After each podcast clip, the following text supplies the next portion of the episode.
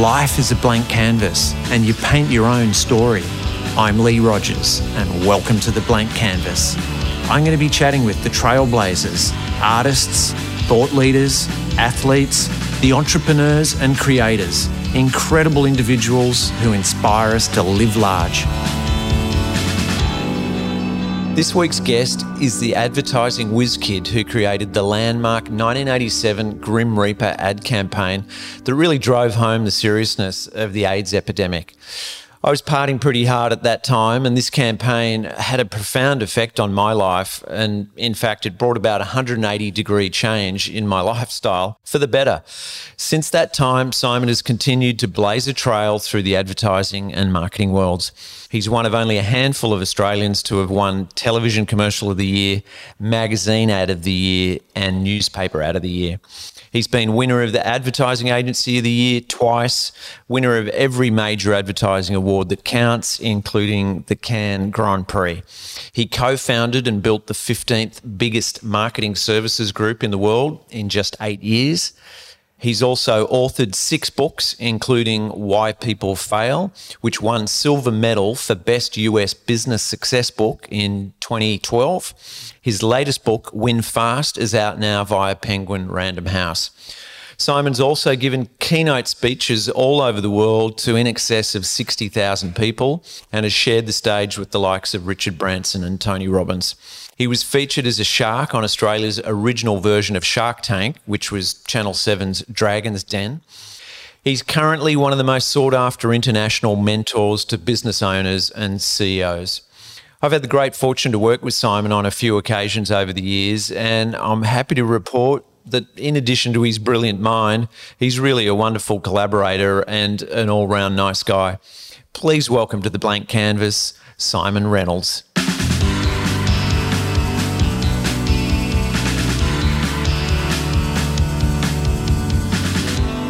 Siimon Reynolds, good morning. Good morning. Good to be here. Thanks, mate. You know, it was very interesting this morning as I was preparing and, you know, awaiting your arrival. It occurred to me that you've actually had a far greater impact on my life than I'd ever suspected. Okay. Tell all.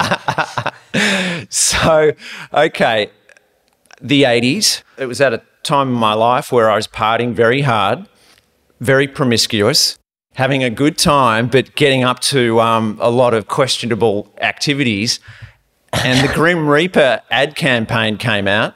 I know prob- probably every interview you've ever done, people start with the Grim Reaper, but they that do. was my f- first exposure to the name Siimon Reynolds. Mm, mm. And, and that ad scared the shit out of me. And it really did change my life and my behavior.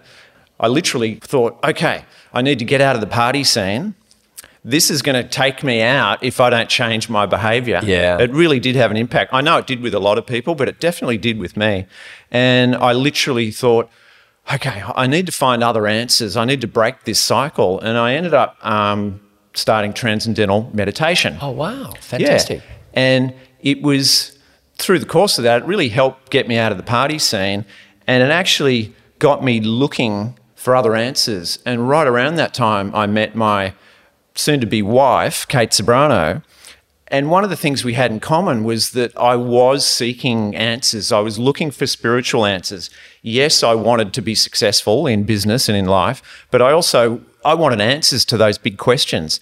And when we first met Kate and I, it's one of the things we really connected on. And then we've been together for 30 years since. Wow. So I kind of went, you know what, without that ad campaign, I probably wouldn't have connected with Kate and it wouldn't have sort of led down that whole path. Yeah. Well, you know, it's amazing how over the years I've met people who have been impacted by it. And it was extraordinary because it, it only ever ran for nine days, I think. It was supposed to run for 12. And then even the government, they were getting so much furore over it that even they stopped it three days early. But now, you know, 30 years later or whatever it is, it is still frequently in the papers. It's frequently referenced. And uh, it's a, a great privilege to have been given that brief because you know you spend in advertising, you spend all, all this time you know, advertising soap powder or cornflakes or whatever, and it's so rare you get a chance to actually impact society. So um, you know, I really went for it on with that. That that's cool. For those who weren't around then or aren't familiar with it, can you just give us a little more info on what the campaign was, what the brief was? Yeah. Well, the brief was that AIDS was rocketing up, and a lot of people thought it was going to be the next Black Plague. They thought it's just going to take over the world because the rates of AIDS were just escalating. And there was a prevalent view amongst Australians that you could only get AIDS if you were an IV drug user or you were gay. And that was not the case in a number of countries. For instance, in Italy, they had almost 50% women uh, at that time who were getting AIDS. And so Australia had to wake people up. There was plenty of information about AIDS out there, but uh, Australians, uh, your typical Australian, was not taking any notice of it. And so we really had to shock them. And what we'd seen is research in Britain where they ran a kind of soft campaign and it did nothing. And the AIDS levels kept on rising and rising. So the Australian government, led by Neil Blewett, the health minister at that time, very brave guy, and of course through the NACAIDS organisation led by Ita Buttrose, who did an extraordinary job with her team and Bill Bowtell, etc. Um, they said, well, if we don't do something, it's going to be a disaster here.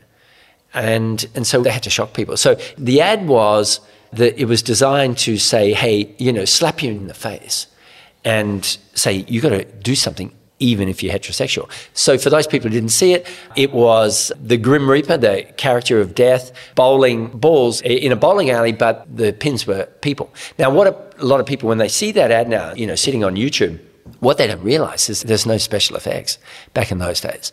It was a real bowling alley with stunt people as the pins. It was a real five foot bowling ball that was bowled at them. And when they got hit by the pins, they had to dive left and right so the ball didn't come down and crush them when that happened. And so super dangerous ad. In fact, there's only one director that we briefed, Ian McDonald, who said he could even do it. But he did it and he did a brilliant job, and the rest is history. Wow, that's incredible. It actually had an impact on me as a sort of aspiring commercial director as well.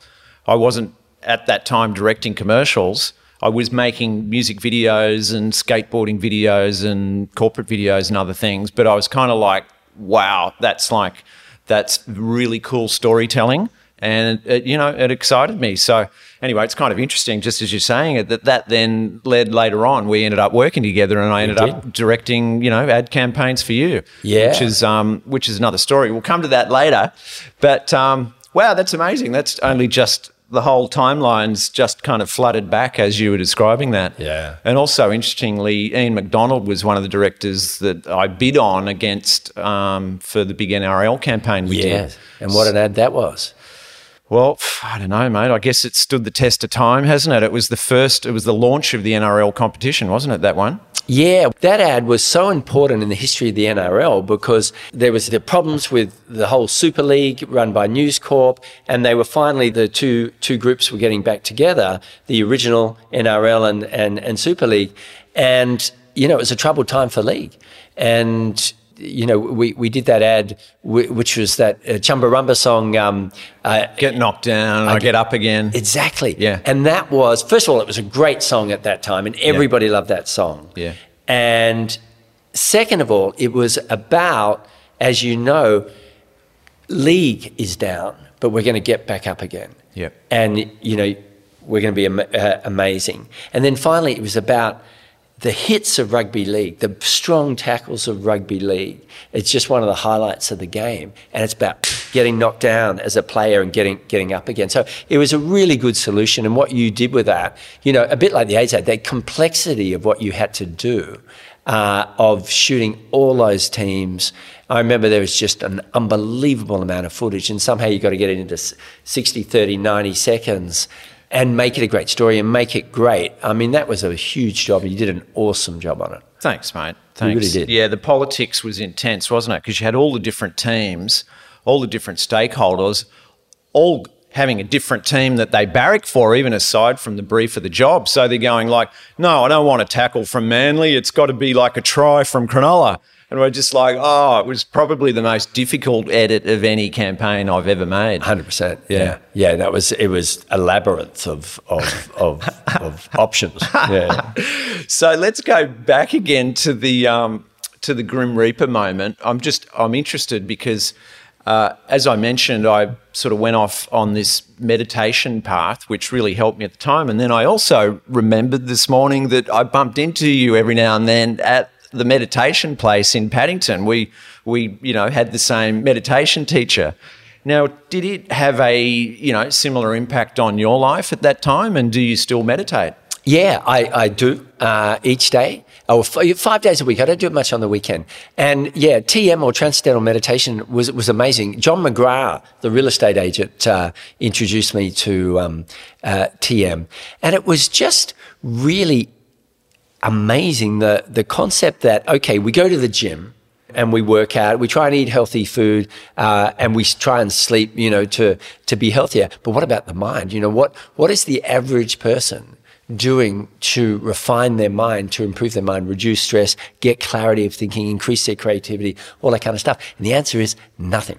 And I think that that is insane. You know, here's this amazing operating system for the most amazing known creature on earth. And most people are doing nothing to optimize it. And so when TM came around and, you know, the thing about TM is beautifully researched. It's got 30, 40 years of, of research from, you know, quality universities about how it really does lower cholesterol, how it does improve your mood, how it does reduce stress and all that kind of stuff. And when you read it, you just, at the end of it, you, you just have to say, I've got to do this. I mean, is that how you felt? Yeah, well, look, it, it um, initially, it was something that just helped me break the cycle of partying every weekend and yeah. you know smashing myself. I kind of went, you know what? Uh, um, it takes days to recover from that. It, like I became conscious that it took days even longer to recover yeah. and that the meditation didn't go as well or I didn't feel as good and I could really feel the parting impinge on my mental awareness, my perceptions, my energy levels, all the rest of it. So that was the first part of the cycle and then I guess as I kept doing it and my lifestyle and my health and everything improved and, and my performance at work, I kind of went, wow, there's something in this. And I guess it was then I sort of, you know, started pondering deeper spiritual and philosophical questions mm. through the course of it. And um, so, yeah, that's how it helped me. I don't. I, I guess when I met Kate, um, Kate's a Scientologist, as you know, many know, and I kind of looked at her and I was like, "Wow, whatever you're doing, you're mm. one of the most extraordinary people I've ever met with this incredible aura of warmth and energy and you know talent."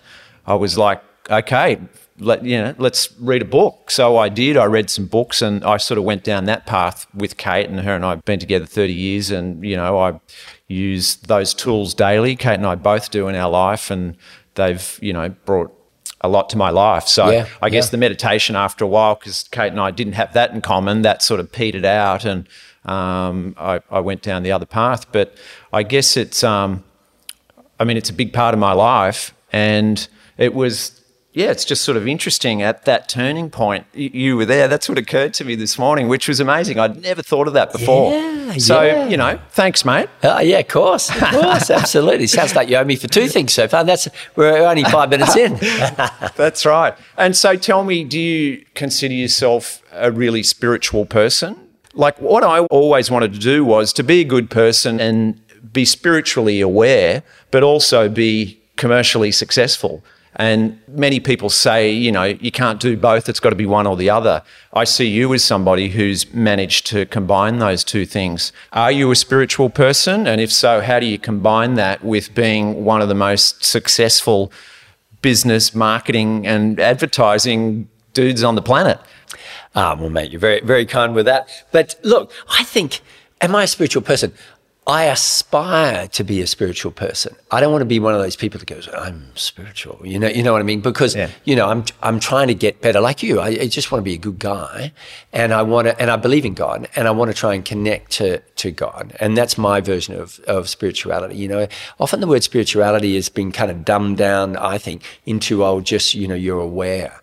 But I think it's much more than that. It's connected to the universal life force, right? It's a, whether it's God or or or you know whatever p- uh, people would call it. So um, yeah, I'm you know I'm on that path. I think it's the most important path for a human. I, uh, I, my personal belief is that uh, at the end of our life, you know, you'll get to heaven or some version of it, and it, you know, it will be off stage and it, it will be completely apparent to us that this is part of a bigger picture and, and it's got divine intent behind it. So from that point of view, yeah, I, I'm spiritual. And then you, it's it's really interesting the two angles of spirituality. Do you kind of avoid society and live a, a kind of somewhat parallel existence while everybody's kind of uh, doing Sodom and Gomorrah and and make, trying to make money uh, over here, or do you integrate spirituality into that life? And I'm definite believer in the latter, and I think it's much harder. You know, I think it's much harder to remain in the fire and keep spiritual principles of decency and, and kindness and, and, and th- praising God and thinking of God and stuff like, uh, stuff like that. So it's, you know, it's a daily challenge, but it's something that I'm focusing on daily to try and get better. And I think it makes people done right. It makes people wealthier. There's a very interesting book written about 30 years ago called Business as a Calling. And it shows that a lot of the most successful business people are very spiritual are active churchgoers, have a, a, you know a whole set of moral principles that the typical person doesn't necessarily have. Now, most people who aren't in business don't believe that. There's a lot of people who think that people who got wealthy got wealthy by ripping people off. But that's against natural law. You know, the main way people got wealthy was helping people. So why is Bill Gates the second or third richest person currently in the world? Is because he helps so many people you know, run their lives through software? Or why is Bezos the richest person in the world? Because so many of us buy stuff and are helped by Amazon. So really business is just the the art and science of of helping people in often large numbers, you know. And and so if you're an evil person, if you're a bad person, if you're just trying to rip people off, they're never the people that make a lot of money because other people discover them, they get arrested, or karma comes. Karma in. catches up with Absolutely. them. Absolutely. Yeah, yeah. You know, mate, that's really interesting. Lots of good points in there. Funnily enough, with Gates, I used to think that way with him. I thought, wow, he's a good guy and he's helped a lot of people. This year, I'm not so sure, but you know, that's another whole conversation. Yeah, sure. What with the vaccine stuff? yeah, it just feels like the, you know, as a person that's worked in the beast of you know advertising and media and that kind of thing, and knowing what a gold rush the vaccine uh, is, I'm kind of like uh, with him having invested with his philanthropic bodies to so many of those vaccine companies. I'm kind of like, hang on.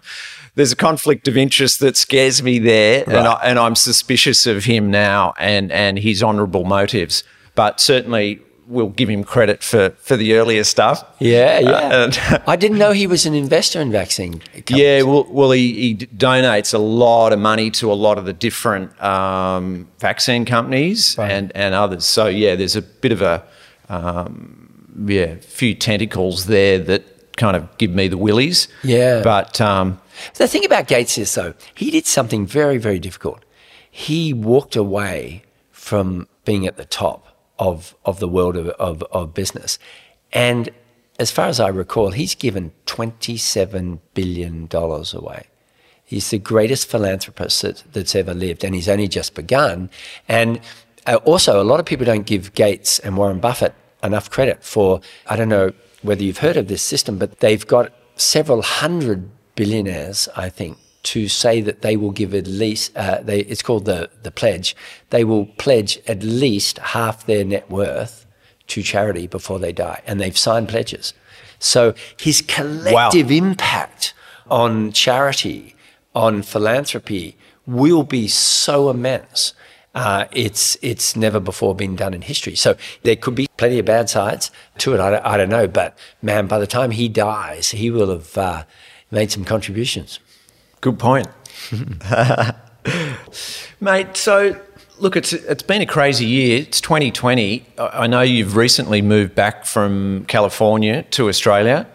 Challenging transition, um, pivoting, like uh, you know, I'm sure, like the rest of us have. What are you up to here since you've moved back?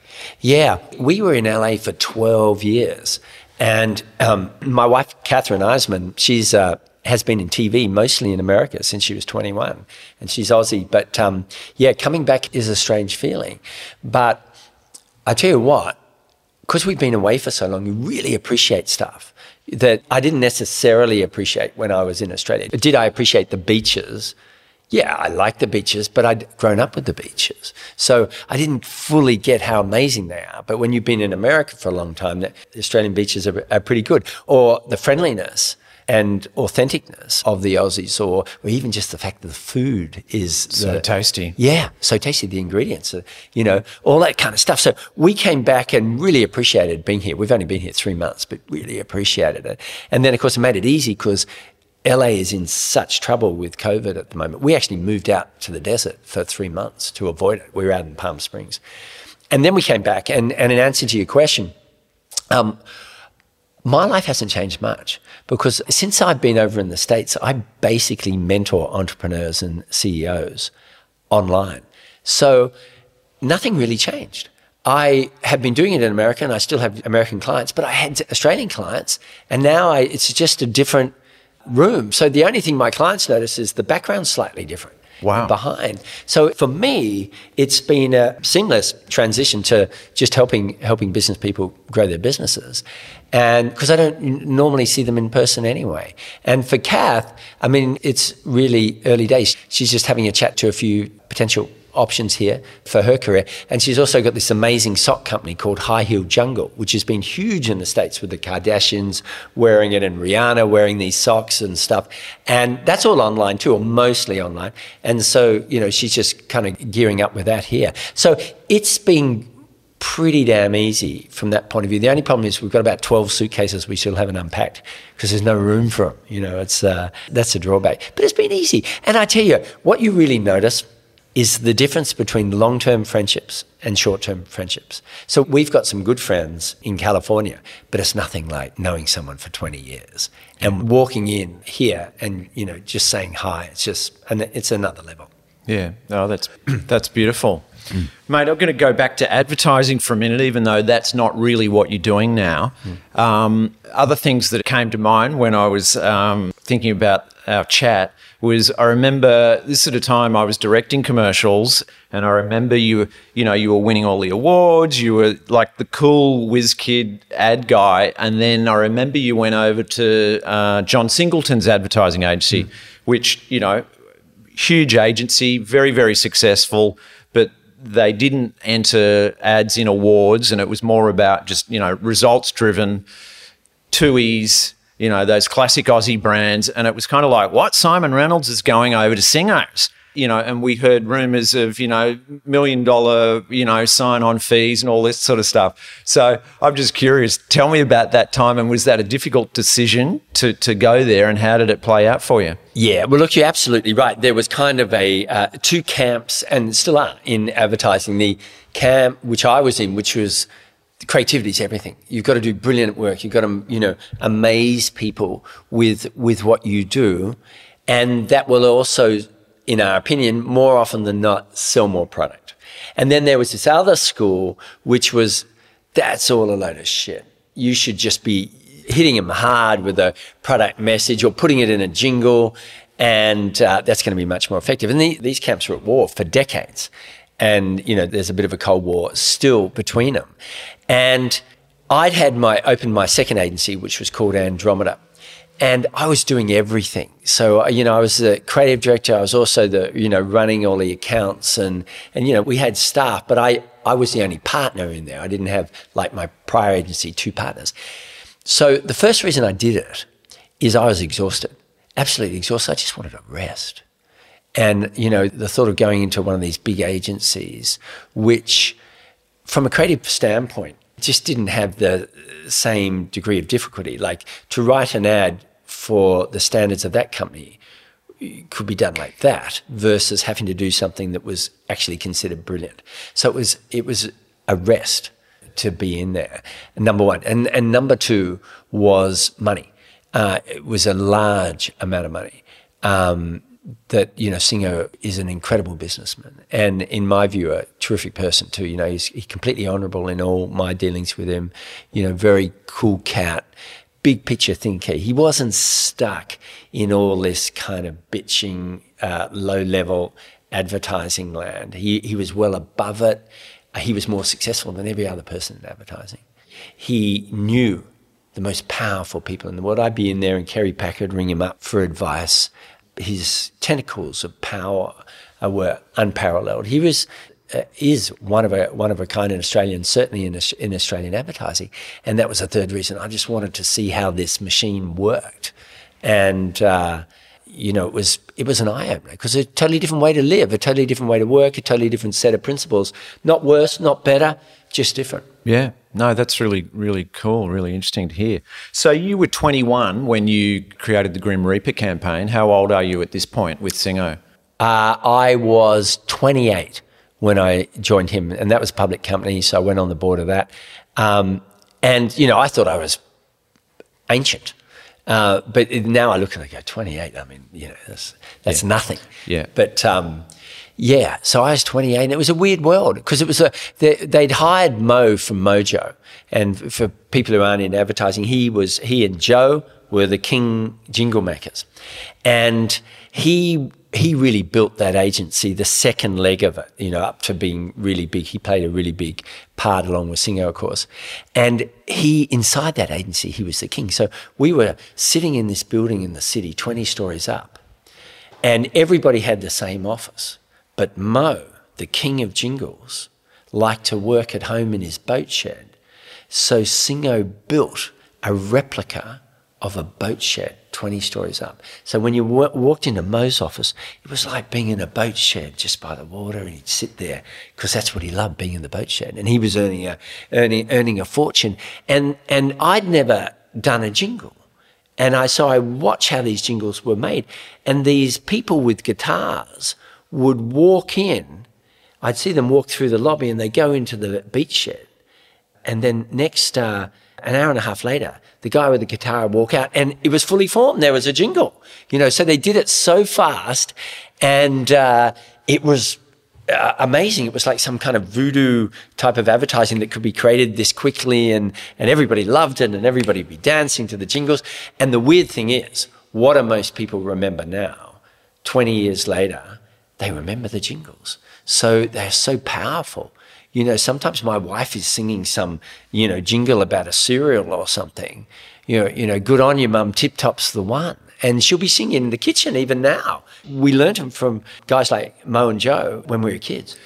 Yeah, mate, spot on. You know, I watched the doco just recently on Mo and Joe um, on the ABC. Fabulous doco, and it occurred to me that uh, those jingles and those ads um, created a kind of romance. Uh, and in a way built the kind of Aussie male culture of that time.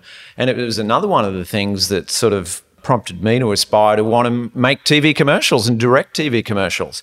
And I think it was a, it, there was certainly a glamour and a prestige and a whatever to the business at that time. Um, but looking back, it occurred to me that it's just not like that anymore. And I felt like it was a really cool thing to do then to make those ads, whether you were writing, directing, whatever. Whereas now it's kind of like I tell my daughter, oh, here's the latest ad I've just made. She's like, oh, yeah, you know, ho hum. But because she's not even seeing it because she's not watching TV, presumably. Yeah, yeah, yeah that too. That, yeah. yeah. they're all on the streaming and YouTube and mm-hmm. um, all of that. But it's interesting the way the advertising world has changed. And I, I, guess a good question is why did you leave advertising and working in agencies when you did, and you went out on the business consulting and writing books and that whole path? What what prompted that? Yeah, well, the the initial prompter was that we went to the States and I'd owned companies since I was 23 and I just didn't want to open another company in America and have all these staff and potentially we didn't know if we'd be back in a year, set this company up and then have to just leave and go back to Australia. So I, I wanted to be a business mentor because that was a way of doing something interesting and filling my days without opening a company. So that was the first thing. But advertising now, let me start with this caveat. When I started at 18 in advertising, there were all these old guys saying, "Oh, mate, you missed the good period. Oh, in the old days, it was it was fantastic. It was unbelievable, right?" And when I left the industry, 25 years later or so, people are saying to the new guys coming in, "Ah, oh, 25 years ago, that was when it was brilliant." You know, and and in 25 years' time, they're going to say to a new guy coming in, "Right now, when most of the industry thinks it's a terrible time. That was a great time. We had it all back then, right? So that's going to go forever, that attitude. So I got we got to be careful of that. Having said that, we've reached this point where two things happened. The first was advertising was one of the only fields in the world where what you would get was total luck. You could make a fortune with the ad someone created, or it could do nothing for you. It could be useless. Now, anything else, if I'm in the table business, someone orders a table from me, they're going to get a table. And if I sell uh, bread, if someone wants bread, they're going to get what they want. But in advertising, you want a campaign that's going to make you a fortune. This is only a small chance you'll get it. A lot of advertising it was failing then and even now, right? So what happened was all these CEOs of the corporations that were paying for it were saying, well, I know exactly what I'm going to get. In every other area of my business, except for marketing, I'm cutting the budget. Because this could be a waste of money for me. I don't know. I'm not sure whether this stuff even works. Does this brand ad the people singing to? Has it, has it made much of a difference? I can't see much of a difference half the time. So there was this new realm of CEOs searching for efficiency and effectiveness and result. So that was the first problem for advertising. Sometimes it worked unbelievably, sometimes it didn't. The second thing that happened, of course, is the internet. And uh, not only did it mean that a lot of people didn't want a magazine ad or as many radio ads or as many TV ads because what was hot was the internet. And that's a big factor. But also, the rigor of the internet suddenly made advertising predictable. You can run a Facebook ad and you can know that it cost me $2.26 to get a lead. And based on X, Y, and Z, it's going to cost me $14, $150, $1,200 to get a sale. It's predictable. Now, it often fails as well. You know, I coach a lot of people who are failing with online ads. So it's not perfect, but all of a sudden you know much more than traditional advertising what you're going to get, and you can kill it within three hours if it's no good. Whereas if you do a big TV ad, you know, you spend a lot of your money up front. So for all those reasons, typical advertising is in trouble, and it's become it's become a lot less interesting for creative people because the CEOs are saying, I'm not giving you as much money to do that ad, so you can't do much. People aren't seeing the ads, and then everybody else is going, Well, why don't we just put the money into these these little online classified ads to, you know, to make us much more money? So it's a challenging period. What's the future of advertising? Amazing because it's just going to adapt and come up with some new incredible way to be creative. So I don't, I don't subscribe to this whole view that it's going down. It's just changing and it's going to be extraordinary, just in different ways. Beautiful. Love it. And I agree. Yeah. Totally agree. And, you know, even doing this podcast, this this is something for me that's, you know, come out of this year. Okay, the work dried up. Okay, what else am I going to do? So feel like an old dog learning new tricks, but I'm enjoying it, and it's sort of opening up another whole world of possibilities. So. Oh, that's absolutely. A, that's, a, that's a you know a good example. And your podcast has got real energy. People are getting behind it. People are talking, sharing, sharing it, and all of a sudden, look, think about what we were doing in advertising. We were calling another company up and saying, "Could you show my message?" Now you're affecting hundreds of thousands of people because you're a broadcaster yourself. We don't need any of these middlemen anymore. And that will become apparent to many more people. You know, they were called broadcasters. Well, we're in a narrowcast world now. And, and you know, you're at the forefront of that. Cool, mate. that's that's kind of cool. It's so funny because it was just I mean it's a classic example of of creativity, you know, out of adversity, isn't it? Yeah. COVID hit, we're at home. Okay, what can we do at home? Oh, okay, you can, you know, talk to people. Yeah. And, you know, do a podcast. So it wasn't some, you know, bright idea. It was just like, okay, what can we do with what we've got? Yeah. Okay, let's do that. And then as I started doing it, I was like, wow, this is a really cool space. Yeah. You know, like you said, by cutting out the middlemen, you're able to control the content. Like, you know, whether it's been directing TV series or commercials or music videos or whatever, often there's so many stakeholders and it's such a committee decision on the creative and the eventual product.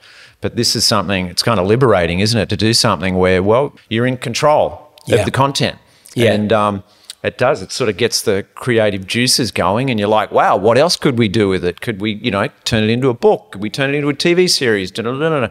It's, it's, um, you know, the possibilities are endless, really, aren't they? Oh, absolutely. And and your position as someone of influence will escalate to incredible levels over time because people listen to you and they they have a relationship with you even though you've never met them. Whereas your typical ad, you know, I've got to be persuaded that that ad in a hypothetically a magazine that I should pay attention, but people who are following you, they believe in what you say. So one day, if you ever advertise, when you recommend something, it will have a lot more power than the typical ad. Yeah, no, good point, mate. I've got a business guru and mentor in front of me. I kind of thought, wow, there's probably going to be some entrepreneurs listening to this. So I thought I should ask a few business specific sure, sure. questions. so this is a, like a classic question for a business podcast, but here you go. What's your formula for expansion and business scalability? Okay, well, let me answer that at several levels. The first is the mental level. So, there's a great saying don't make your small business make you small minded. And I think that uh, a lot of business owners must aim higher of what they expect from themselves, of what they sh- should believe about themselves. First of all, the first mission is to aspire to be amazing in your field. Now, very few people aspire to be amazing in the field. They aspire to improve, or a typical business person to grow 15% or whatever. But when you aim for greatness in your field or in your business, you've got a much better chance of achieving something extraordinary than if you're just trying to iterate, uh, you know, vaguely improve your company, increase the profits somewhat. So first of all, it's mental. That's one level that, that I think is really important. When I coach people, I'm always making sure they've got a champion mindset, not a just participant mindset. And then, second of all, it's strategy. You know, we have two choices as business people. We can offer the same thing everybody else is offering and try and manage our company better. That's a valid strategy. There are plenty of products that aren't any better. That mineral water is not any better than the other 10 mineral waters. So you've got to manage the company really well. The other way is you can try and do something that's different. You try, you can try and uh, be 15, 20, 30% different, maybe 100% different, maybe profoundly different from what's out there. And also try and manage your company well. Paradoxically, it's safer to do something that's a bit different. But most people are just too scared to do that. So they're often trying to just manage the company well, offering the same product as everybody else. So strategically, is the next level that we need to try and be different from everybody else. And thirdly, and there's four levels the way I see it, is marketing. Everything sales and marketing. Nothing happens until a sale's made. It's all academic, right? But I can't tell you how many businesses are going broke because they can't be bothered to learn how to sell, or they, they find selling uh, is unattractive, or they don't know how to market. They do the same thing they've been doing 10 years ago and they just don't learn how to say, do online ads or do direct mail or how to price things or just marketing. But most of business is marketing and sales. Even if you've got just an ordinary product, you can make millions and millions of dollars if you're good at marketing and sales. So that's the next level. And, and then the final part of it, I think, is how you use your time. You know, so many people waste so much time. You know, they go, oh, I'm so busy, I'm working 50, 60 hours a week. But, you know, as Thoreau said, it's not enough being busy, so are the ants. What are you busy doing? And most people are wasting a huge amount of time as, as entrepreneurs. I love that. Thanks for those insights, mate. That's really interesting. It's a big, it's a big area. Yeah, it's a, so. it's a, it's a big question. So I, I appreciate that. Um, on that, busy days, what does your day look like? Well, I am kind of the opposite of how I was when I owned businesses, where I was working late at night and on the weekends. I I get up in the morning and I do a morning ritual. So I'm big on the morning ritual that, you know, I do a little bit of prayer, do a little bit of visualization. I go through my goals. I just have some focusing statements about the person I, I want to be. I do five minutes reading or listen to a podcast, but that's about it. And then I look at my um, to do list. Then the kids wake up, do the whole kids thing, half the time taking them to school. My aim is to start work at nine. I know, yeah, I used to start work at seven, seven fifteen. Now nine o'clock. So I start work at nine, and I coach people. So I coach people all over the world uh, on on business, one on one in in most cases, some groups, but mostly one on one. And it's amazing. I coach everybody from people making no money at all to people turning over. Currently, I've got uh, one client doing 620 million a year. I've got another client doing a billion a year um, uh, in in revenue. Just massive businesses as, as well. But a lot of the issues are still the same: how to be better, how to how to make more money, how to be less stressed, all that kind of stuff. So I do that for much of the day, and then the rest of the time I'm just kind of looking at investments or learning myself, and I finish on the dot at five forty-five. That's it. Wow, that's impressive. Yeah, it's weird because I'm alone most of the day, but talking to people most of the day. I don't know whether you find that as a podcast. You're doing it physically, but I, everybody just pops up on a screen for me. So I'm just there with two cats most of the day. Uh, and yet they, I'm engaged with the world, but not, I, I, I never see anybody's pants. I only see them uh, from, from here. Isn't that amazing? wow, that that is such a trip. Well, some of the podcasts I'm doing face to face, but you know, this year quite a few of them have been via Zoom and stuff as well. But I'm, I mean, I'm not just doing the podcast. I'm, you know, managing my wife and doing a bunch of other things at the same time. So it's um yeah, a bit of a juggle at the moment. The podcast isn't monetized, so really it's just it's kind of like a a hobby really at the moment that I'm enjoying to do. And yeah. it's only through the course of doing it that I'm kind of going, oh wow, actually there's this idea and there's this opportunity and I could kind of do that. It's it's a, a organic thing at the moment. Yeah. Well, there's an, a brilliant book by uh, an economist by the name of John Kay called Obliquity.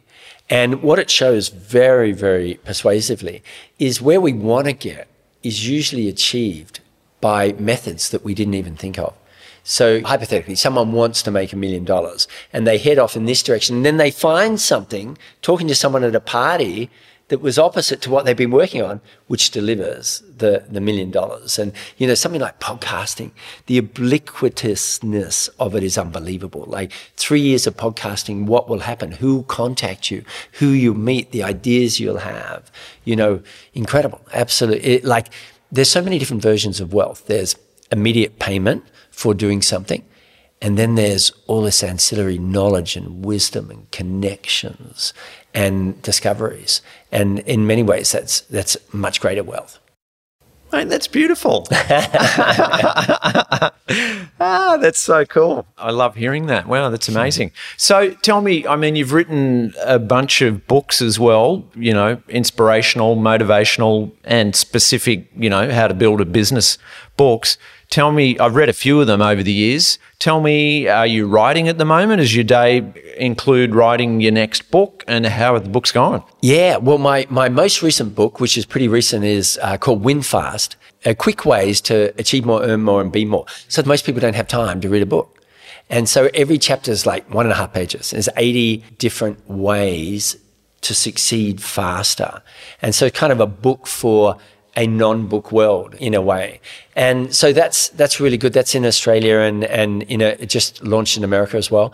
And uh, so I'm booked out at the moment. You know, like I just at the moment I just want to have a rest from books. There's such huge undertakings.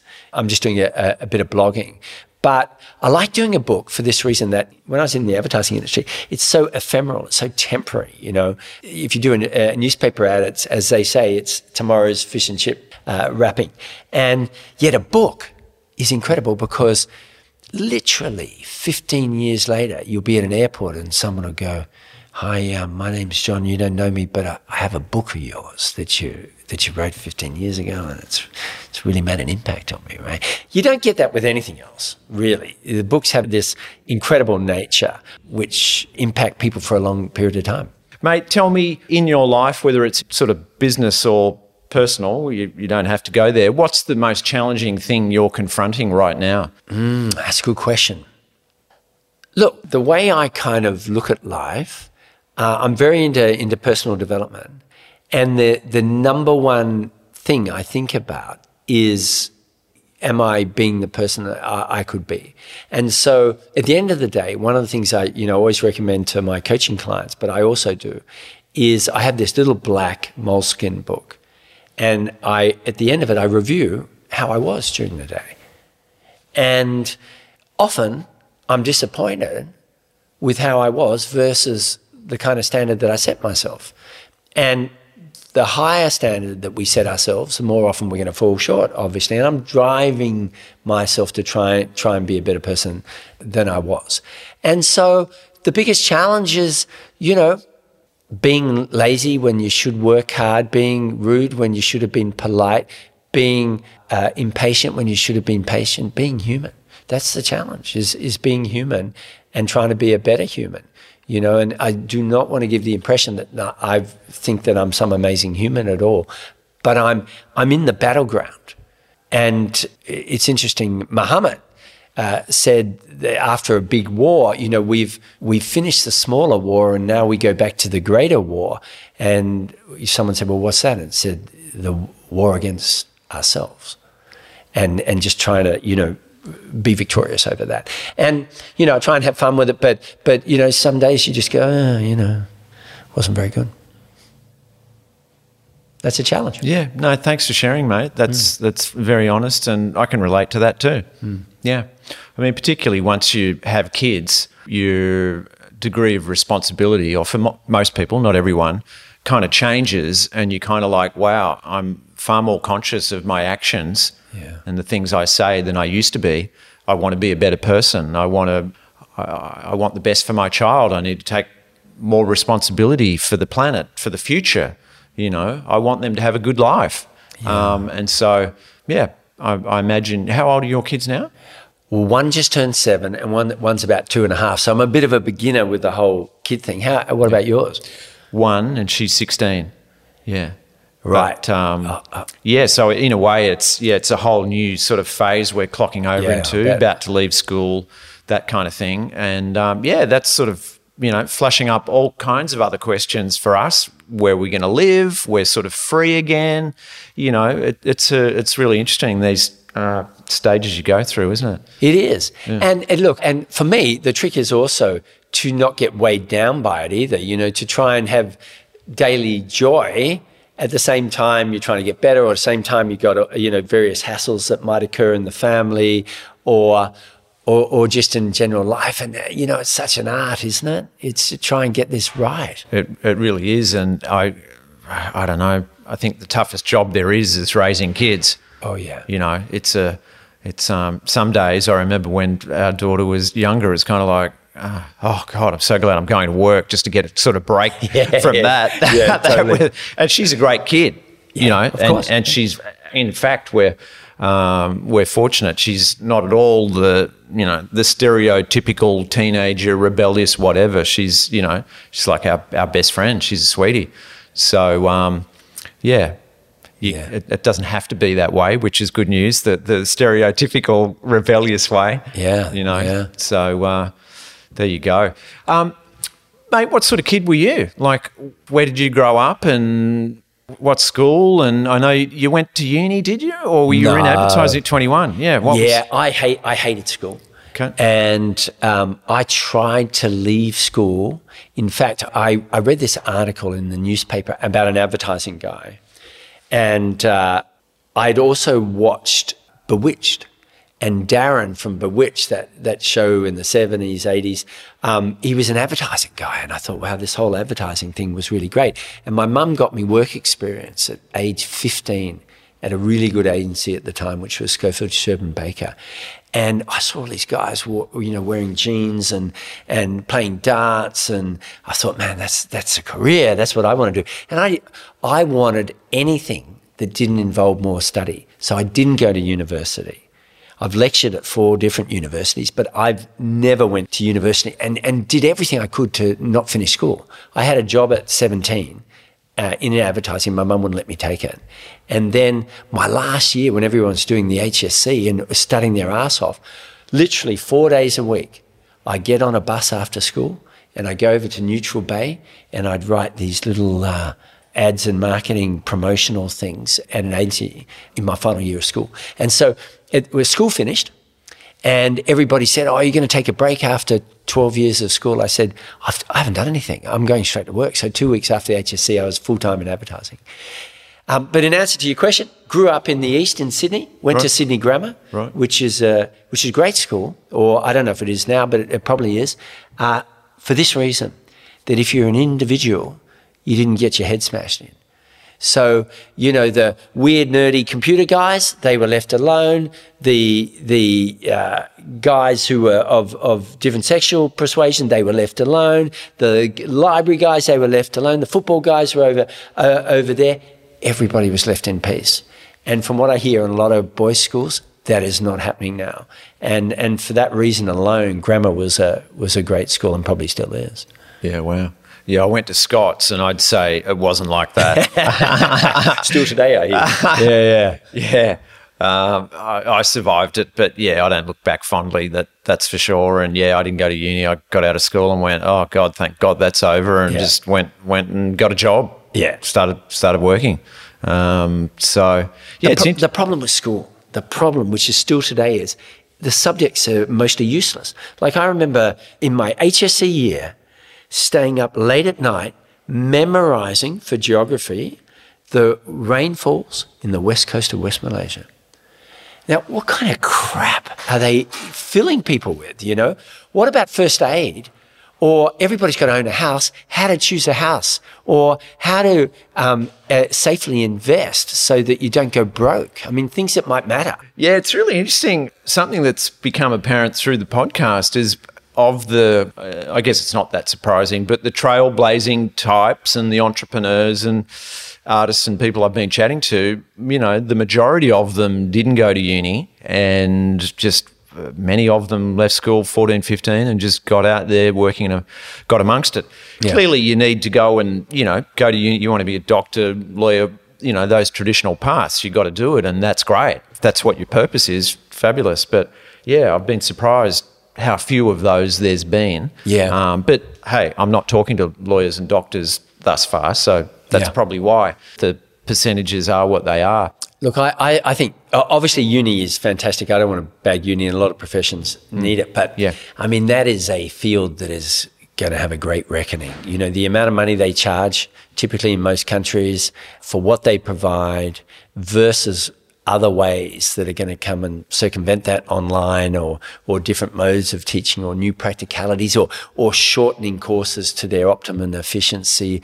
Uh, I think that industry over the next 30 years is, is going to you know, get into a lot of difficulties. Yeah, I think you're right. And there's got to be more focus on the doing, the practical side of things rather than just the theory side, isn't there? Ah, absolutely. You know, absolutely. Because they're the skills you need need out in life. For sure.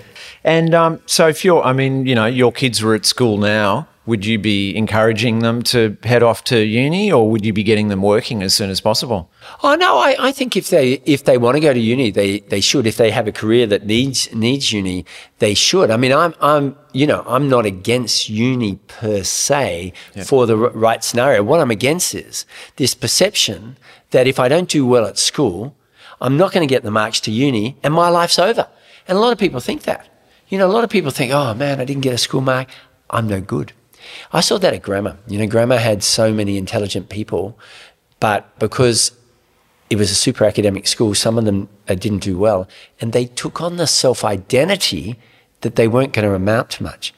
And some of them are brilliant, but they, they believed, oh man, my HSC mark wasn't good. That's the end of me. Can't go to uni.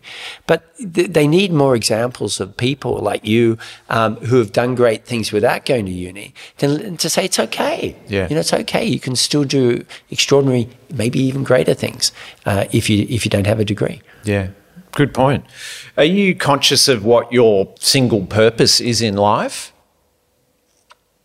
Well, uh, yes my view of my purpose is that the purpose of a human is to evolve their soul, that that's our purpose on earth, to go back with our soul refined to a higher level.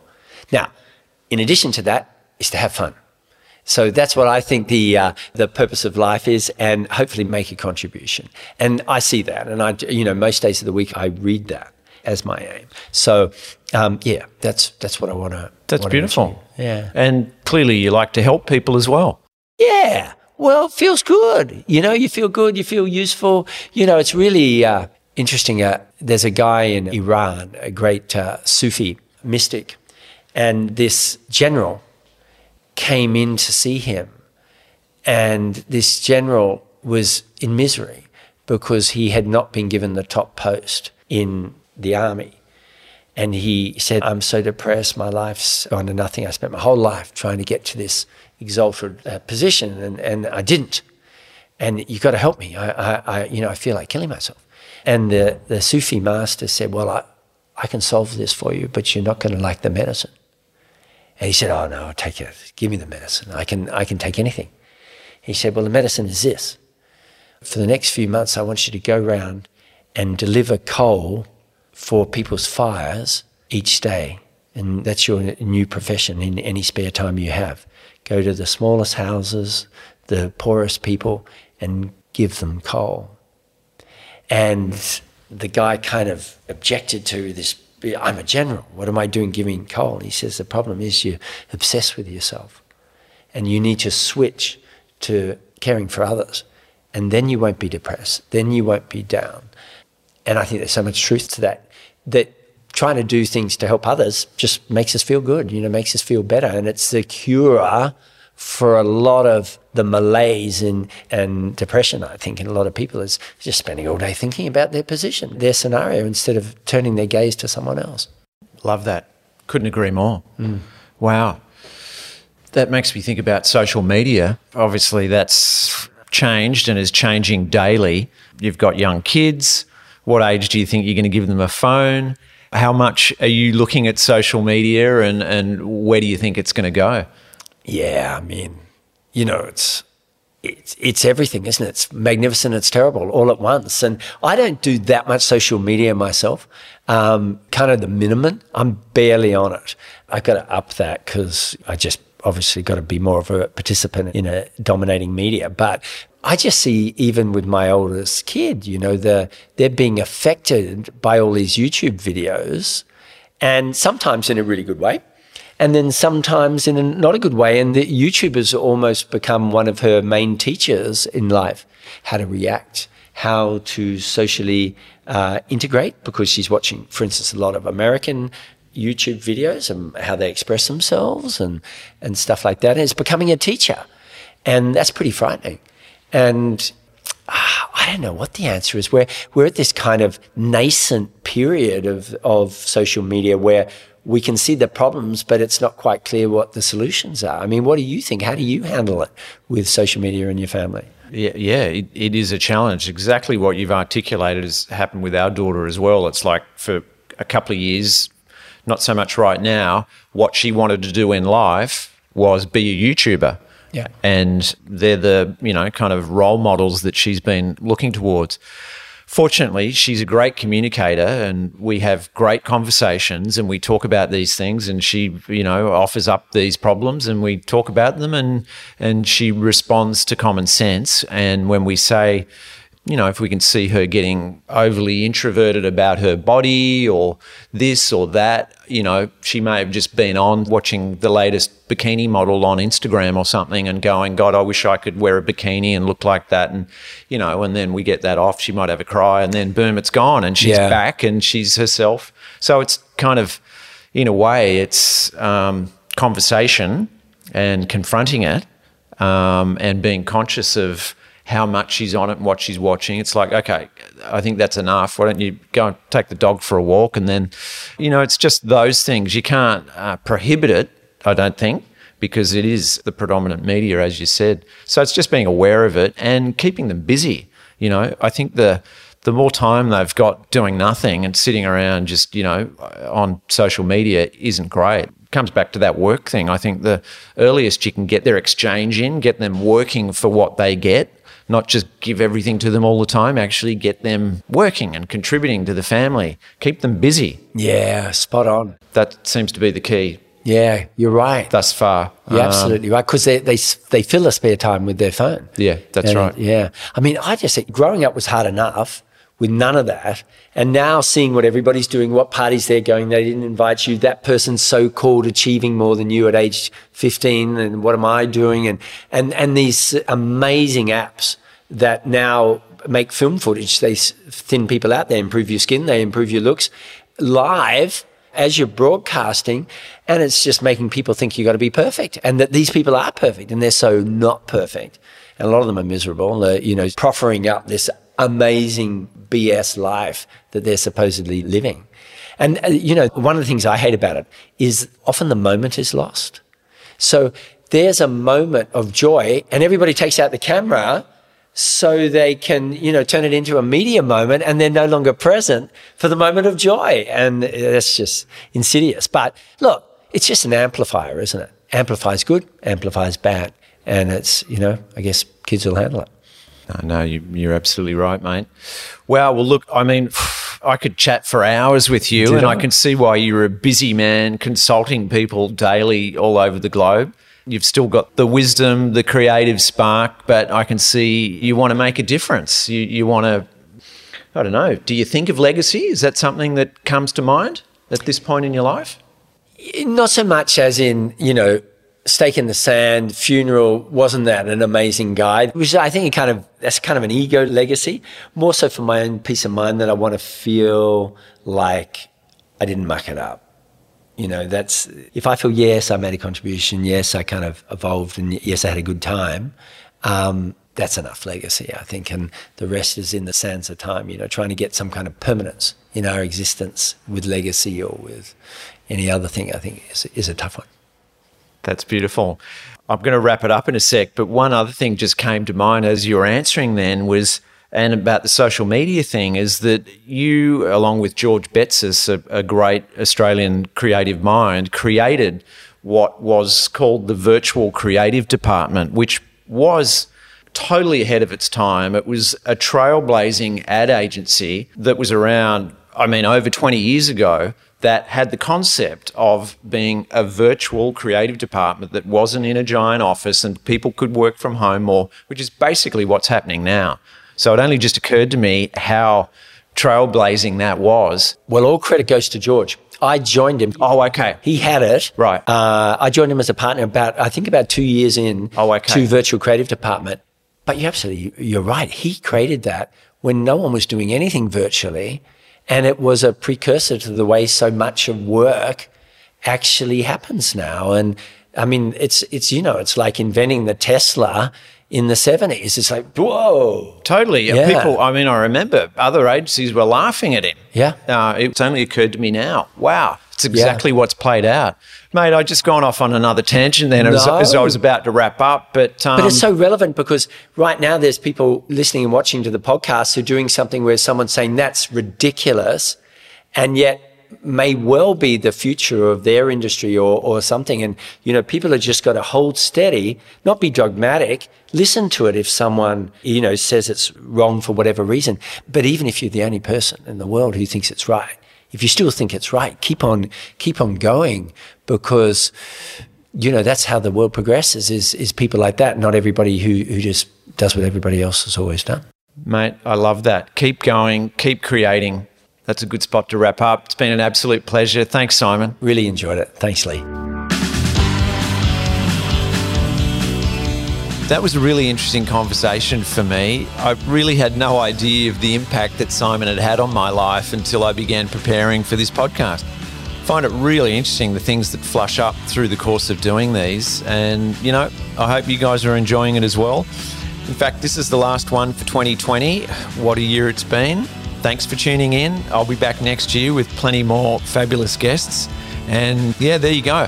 But if you want to know more about Siimon, his books, and his mentoring work, head to his website, siimonreynolds.com. That's Siimon with two eyes, reynolds.com. Thanks for tuning in. Have a great break or holiday season, Christmas, whatever you're doing. And until next year, live large. Blank Canvas is produced by Lee Rogers and me, Bryn MacDonald, with audio support by Jason Murphy at Gas Inc. and music by Rodrigo Bustos.